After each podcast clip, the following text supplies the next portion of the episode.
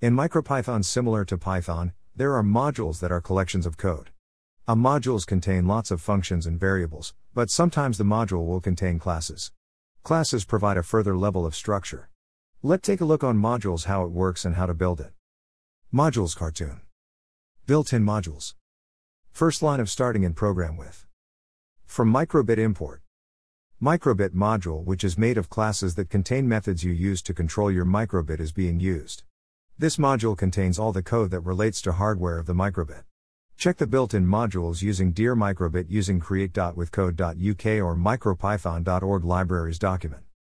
Built-in modules. The list of modules that can be used and reserved names which you cannot reuse the same name for your own variables, function or class. Using import microbit, you can still use the built-in modules, but you will need to change from display.scroll hello world to microbit.display.scroll hello world. Instances and classes. Class cartoon. When you using button underscore A and button underscore B in new programs, they are both instances of the class microbit button. They are variables defined in microbit module and are only instances of microbit button.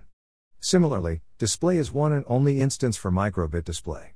You can find out by typing instance in REPL to find out the class. Type button underscore A class microbit. Button. Type display class microbit. Display. Type ABC class str. So, what is a class?